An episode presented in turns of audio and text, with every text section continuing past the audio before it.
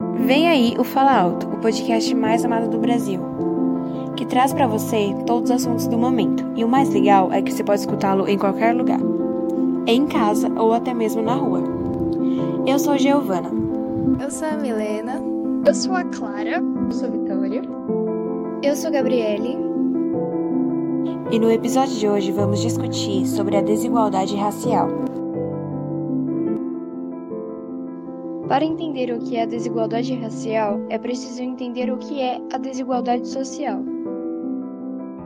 Desigualdade social é a diferença de oportunidades e condições de vida em função da etnia de uma pessoa, ou seja, em função da cor de sua pele, sua cultura, seus costumes e até mesmo sua religião é a consequência de processos históricos, culturais e políticos baseados apenas na crença de superioridade de algumas, digamos que, raças. Tempos de desequilíbrio e injustiça são condições diferentes de acesso à educação, à saúde, à segurança e moradia. Essas são as principais barreiras enfrentadas por negros e outras etnias minoritárias no mundo todo, em especial nos países onde as políticas de discriminação foram mais severas. Para quem não sabe, o Brasil é um dos países mais desiguais do mundo e a cor de pele é um elemento estruturante da diferença entre grupos. Podemos ver nitidamente a desigualdade refletida em diferentes condições de educação, renda e emprego da nossa população brasileira.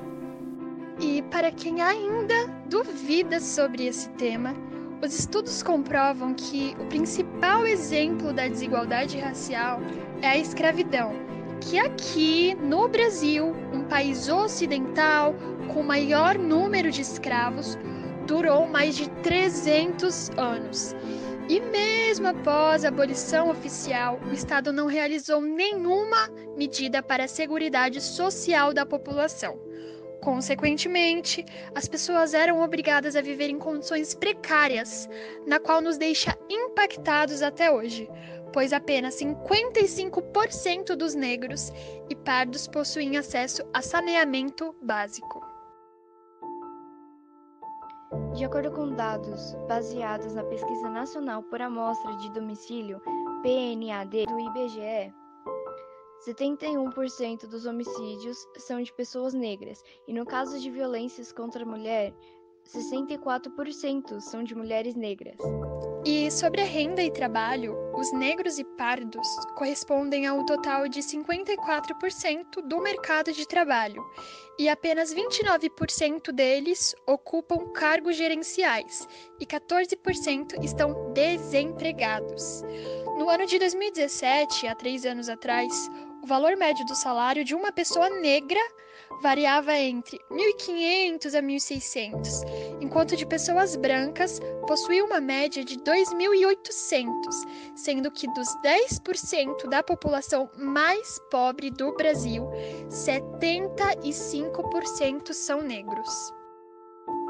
E falando em educação, no ano de 2017, apenas 9,3% dos negros possuíam um ensino superior completo e 9,9% eram analfabetos, sem esquecer do fato de que a taxa de jovens entre 15 e 17 anos que estavam fora da escola era maior entre negros do que em brancos. As desigualdades socioeconômicas afetam diretamente no acesso à saúde, e um exemplo disso é a atual pandemia que vivemos, onde a taxa de morte é maior entre pretos e pardos, caracterizando 23% das hospitalizações e 33% das mortes, pois são a parte da sociedade que mais são expostas aos riscos de contágio e que menos tem acesso ao tratamento da Covid-19 e de tantas outras doenças. Como todos sabem, esse ano houve uma onda de protestos após a morte de George Floyd por um policial de Minneapolis, nos Estados Unidos, que fez a hashtag Black Lives Matter, que significa Vidas Negras Importam, ganhar manifestações nas ruas e nas redes sociais. Famosos e anônimos têm utilizado o termo como uma forma de apoio ao movimento antirracista e para cobrar as autoridades que resguardem as vidas negras. O Black Lives Matter às vezes citado nos cartazes como BLM, é uma organização que nasceu em 2013 por três ativistas norte-americanas. Alicia Gerzer, da Aliança Nacional de Trabalhadoras Domésticas, Patricia Collors, da Coalizão contra a Violência Policial em Los Angeles, e Opal Tomet, da Aliança Negra pela Imigração Justa. Hoje, essa é uma fundação global cuja missão é erradicar a supremacia branca e construir poder local para intervir na violência infligida às comunidades negras pelo Estado e pela polícia.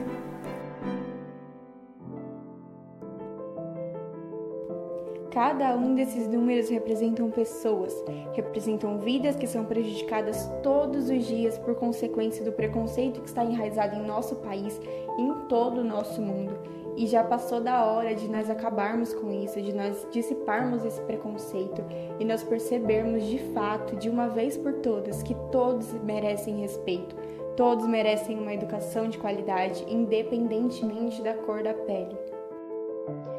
Em minha sincera opinião, existem muitas pessoas de outros tons de pele que possuem a intenção de ajudar e lutar pelos negros, que acabam só piorando as coisas.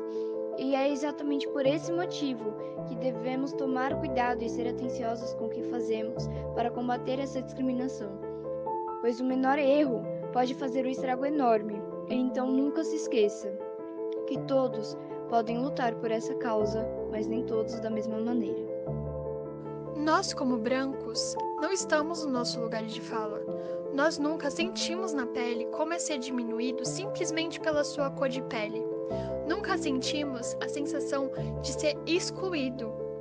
Mas sempre, independente de onde estivermos, com quem estivermos, devemos expor a nossa opinião, respeitar, ter empatia e lutar junto com eles. Até porque quem não se posiciona, consequentemente, está concordando com o ocorrido.